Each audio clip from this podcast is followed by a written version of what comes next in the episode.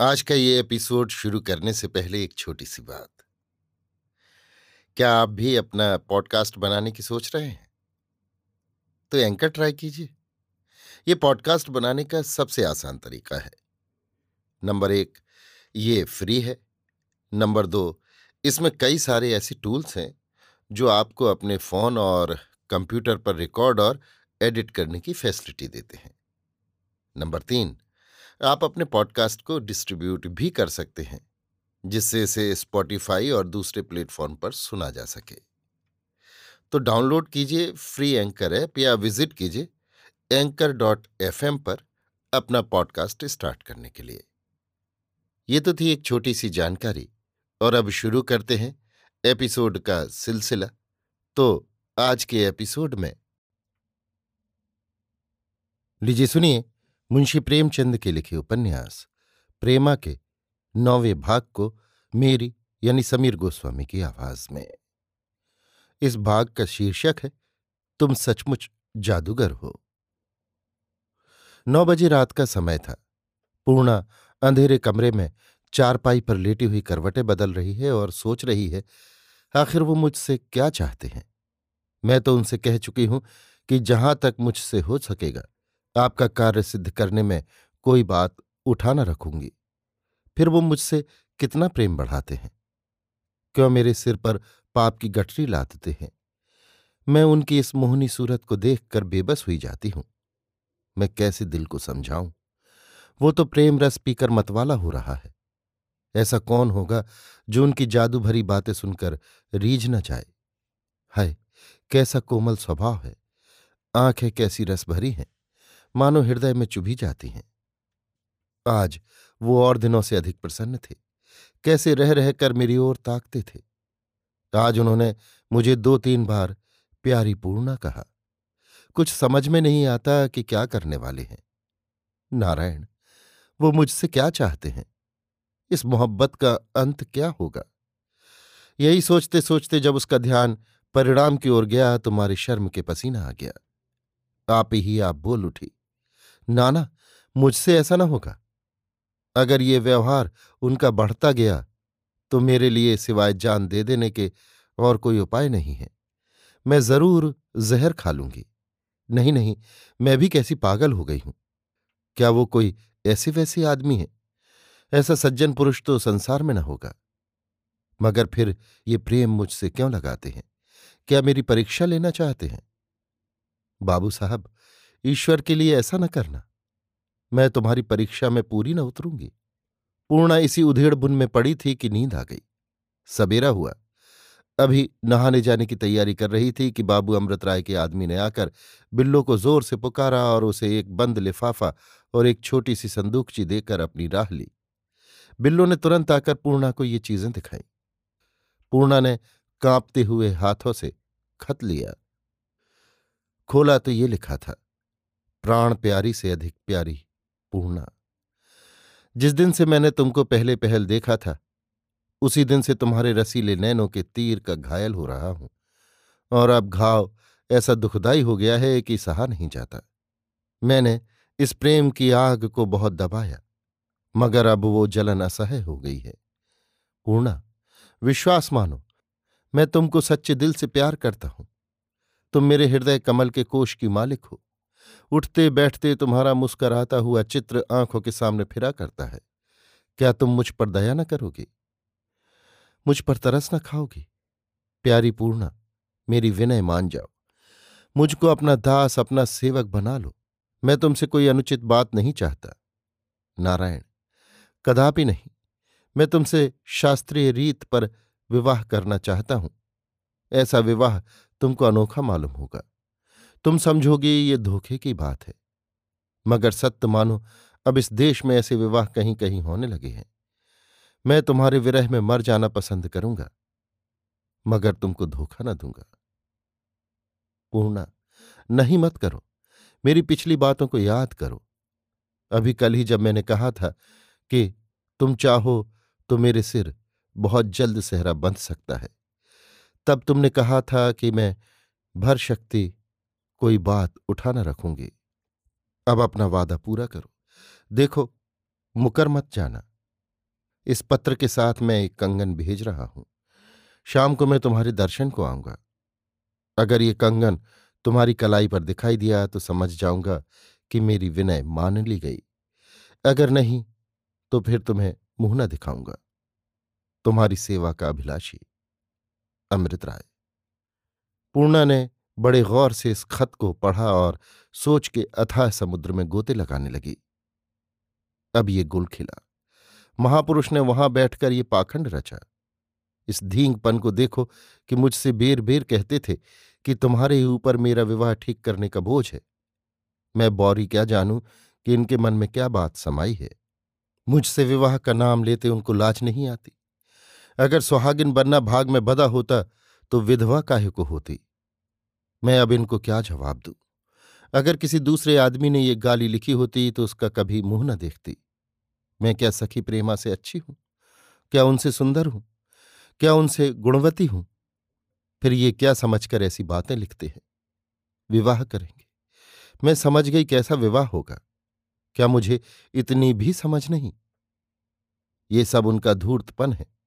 वो मुझे अपने घर रखना चाहते हैं, मगर ऐसा मुझसे कदापि न होगा। मैं तो इतना ही चाहती हूँ कि कभी कभी उनकी मोहनी मूरत का दर्शन पाया करूँ। कभी कभी उनकी रसीली बतियाँ सुना करूँ और उनका कुशल आनंद सुख समाचार पाया करूँ। बस, उनकी पत्नी बनने के योग्य मैं नहीं हूँ। क्या हुआ?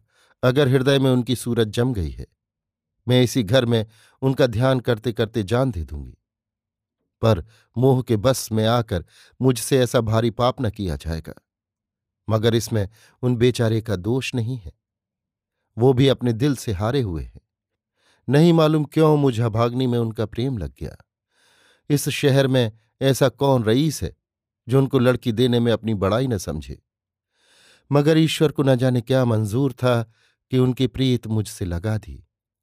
हाय, आज की साँझ को वो आएँगे। मेरी कलाई पर कंगन न देखेंगे तो दिल में क्या कहेंगे? कहीं आना जाना त्याग दें तो मैं बिन मारे मर जाऊँ।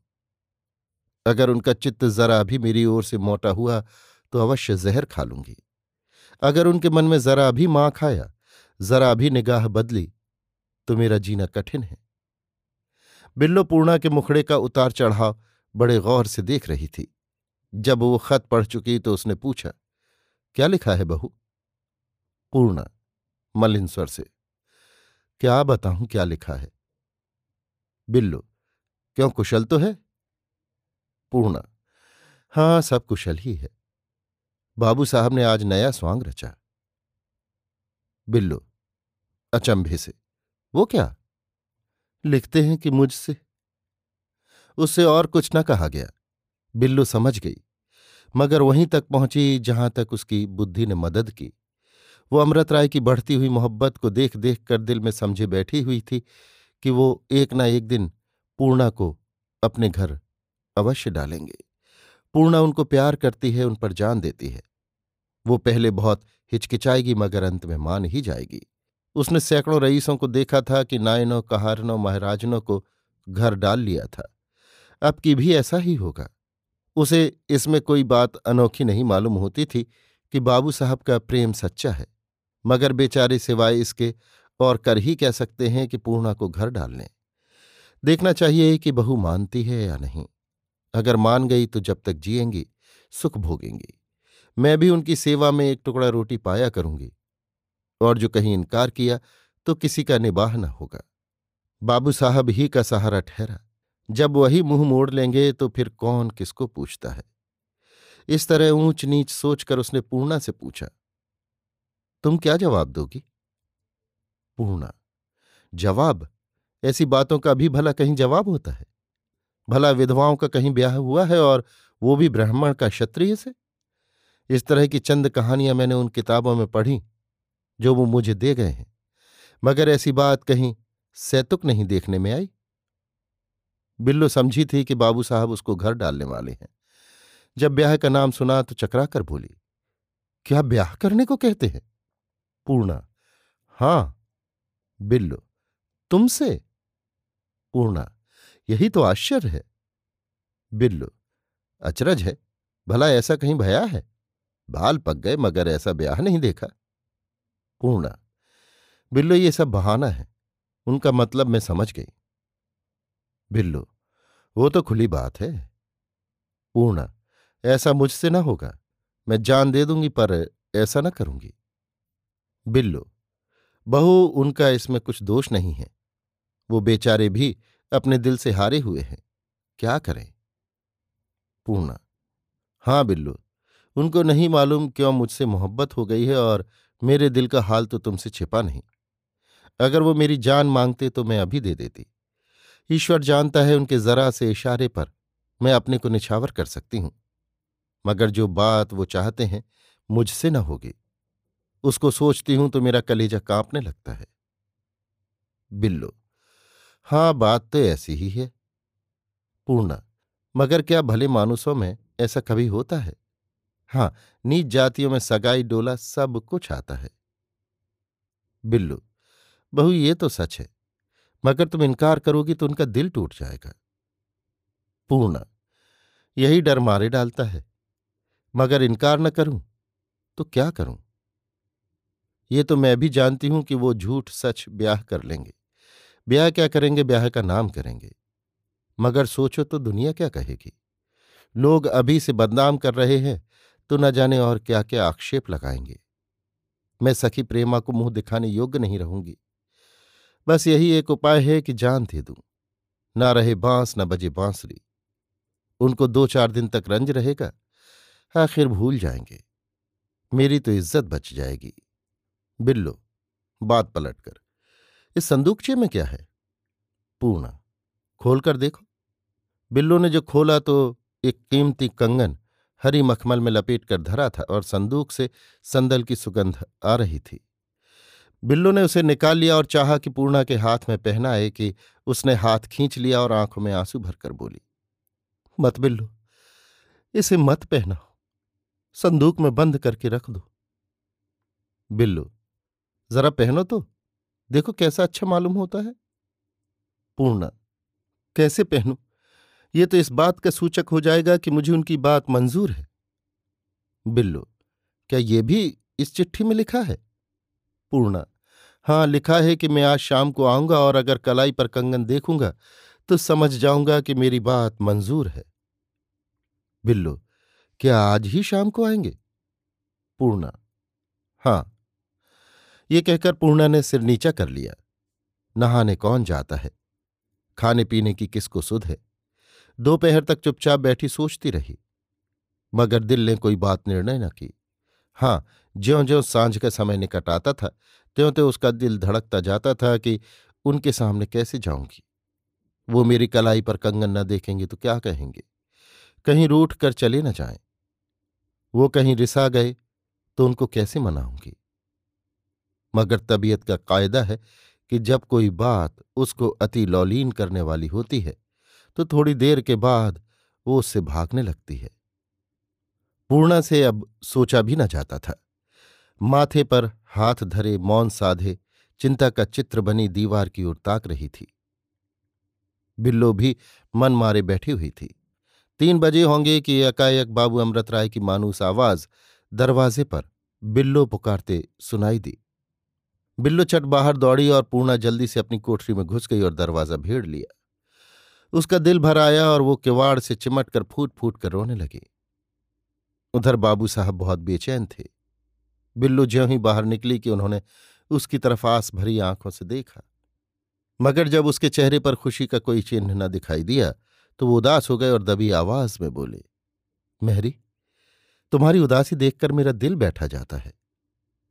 बिल्लो ने इसका उत्तर कुछ न दिया। अमृत राय का माथा ठनका कि ज़रूर कुछ गड़बड़ हो गई, शायद बिगड़ गई। डरते डरते बिल्लो से कहा, आज हमारा आदमी आया था? बिल्लो हाँ आया था। अमृत राय, कुछ दे गया? बिल्लो, दे क्यों नहीं गया? अमृत राय तो क्या हुआ? उसको पहना? बिल्लो हाँ पहना।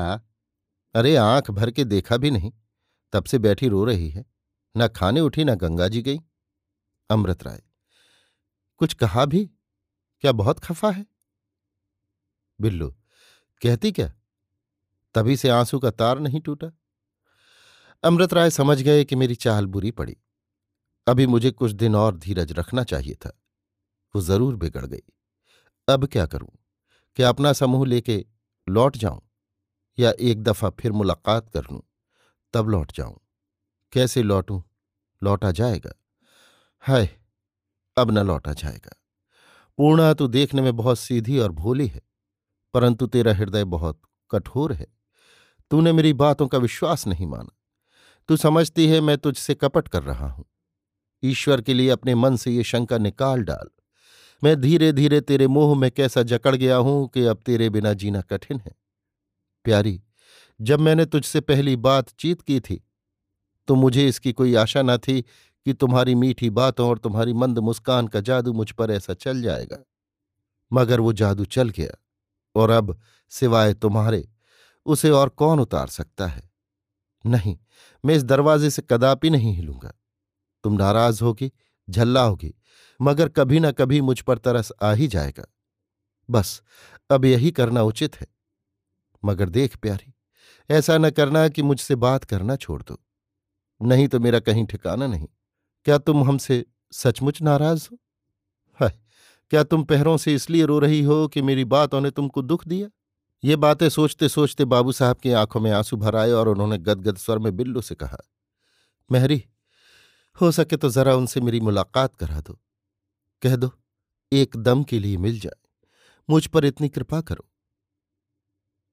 मैरी ने जो उनकी आँखें लाल देखीं तो दौड़ी हुई घर में आई। पूर्णा के कमरे के किवाड़ खटखटाकर बोली, बहू, क्या गजब करती हो? बाहर निकलो। बेचारे खड़े रो रहे हैं। पूर्णा ने इरादा कर लिया था कि मैं उनके सामने कदापि न जाऊँगी। वो मेहरी से बातचीत करके आप ही चले जाएँगे। मगर जब सुना कि रो रहे हैं तो प्रतिज्ञा टूट गई। बोली, तुमने जाके क्या कह दिया? मेहरी मैंने तो कुछ भी नहीं कहा। पूर्णा से अब न रहा गया। चट के वाड़ खोल दिए और कांपती हुई आवाज़ से बोली, सच बतलाओ बिल्लू, क्या बहुत रो रहे हैं? मेहरी, नारायण जाने, दोनों आँखें लाल टेसू हो गई हैं। बेचारे बैठे तक नहीं, उनको रोते देखकर मेरा भी दिल भर आया। इतने में बाबू अमृत राय ने पुकार कर कहा, बिल्लो, मैं जाता हूँ। अपनी सरकार से कह दो, अपराध क्षमा करें। पूर्णा ने आवाज़ सुनी वो एक ऐसे आदमी की आवाज़ थी जो निराशा के समुद्र में डूबता हो। पूर्णा को ऐसा मालूम हुआ जैसे उसके हृदय को किसी ने छेद दिया। आँखों से आँसू की झड़ी लग गई। बिल्लो ने कहा, बहु, हाथ जोड़ती हूँ, चली चलो, जिसमें उनकी भी खातरी हो जाए। ये कहकर उसने अपने आप से उठती हुई पूर्णा का हाथ पकड़कर उठाया और वो घूंघट निकालकर आँसू पहुँचती हुई मर्दानी कमरे की तरफ़ चली। बिल्लो ने देखा कि उसके हाथों में कंगन नहीं है। चट संदूकची उठा लाई और पूर्णा का हाथ पकड़ना चाहती थी कि कंगन पहना दे। मगर पूर्णा ने हाथ झटक कर छुड़ा लिया और दम की दम में बैठक के भीतर दरवाजे पर आके खड़ी रो रही थी। उसकी दोनों आँखें लाल थीं और ताजे आंसुओं की रेखाएँ गालों पर बनी हुई थी। पूर्णा ने घूंघट उठाकर प्रेम रस से भरी हुई आँखों से उनकी ओर ताका। दोनों की आँखें चार हुईं। अमृत राय बेबस होकर बढ़े। सिसकती हुई पूर्णा का हाथ पकड़ लिया और बड़ी दीनता से बोले, पूर्णा, ईश्वर के लिए मुझ पर दया करो। उनके मुँह से और कुछ न निकला। करुणा से गला बंध गया और वो सिर नीचा किए हुए जवाब के इंतज़ार में खड़े हो गए। बेचारी पूर्णा का धैर्य उसके हाथ से छूट गया। उसने रोते रोते अपना सिर अमृत राय के कंधे पर रख दिया। कुछ कहना चाहा मगर मुँह से आवाज़ न निकली। अमृत राय ताड़ गए कि अब देवी प्रसन्न हो गई। उन्होंने आँखों के इशारे से बिल्लो से कंगन मंगवाया। पूर्णा को धीरे से कुर्सी पर बिठा दिया। वो जरा भी न झिझकी। उसके हाथों में कंगन पहनाए। पूर्णा ने जरा भी हाथ न खींचा। तब अमृत राय ने साहस करके उसके हाथों को चूम लिया और उनकी आँखें प्रेम से मगन होकर जगमगाने लगीं। रोती हुई पूर्णा ने मोहब्बत भरी निगाहों से उनकी ओर देखा और बोली, प्यारे अमृत राय तुम सचमुच जादूगर हो। अभी आप सुन रहे थे मुंशी प्रेमचंद के लिखे उपन्यास, प्रेमा के नौवें भाग को मेरी यानी समीर गोस्वामी की आवाज़ में। इस भाग का शीर्षक था, तुम सचमुच जादूगर हो।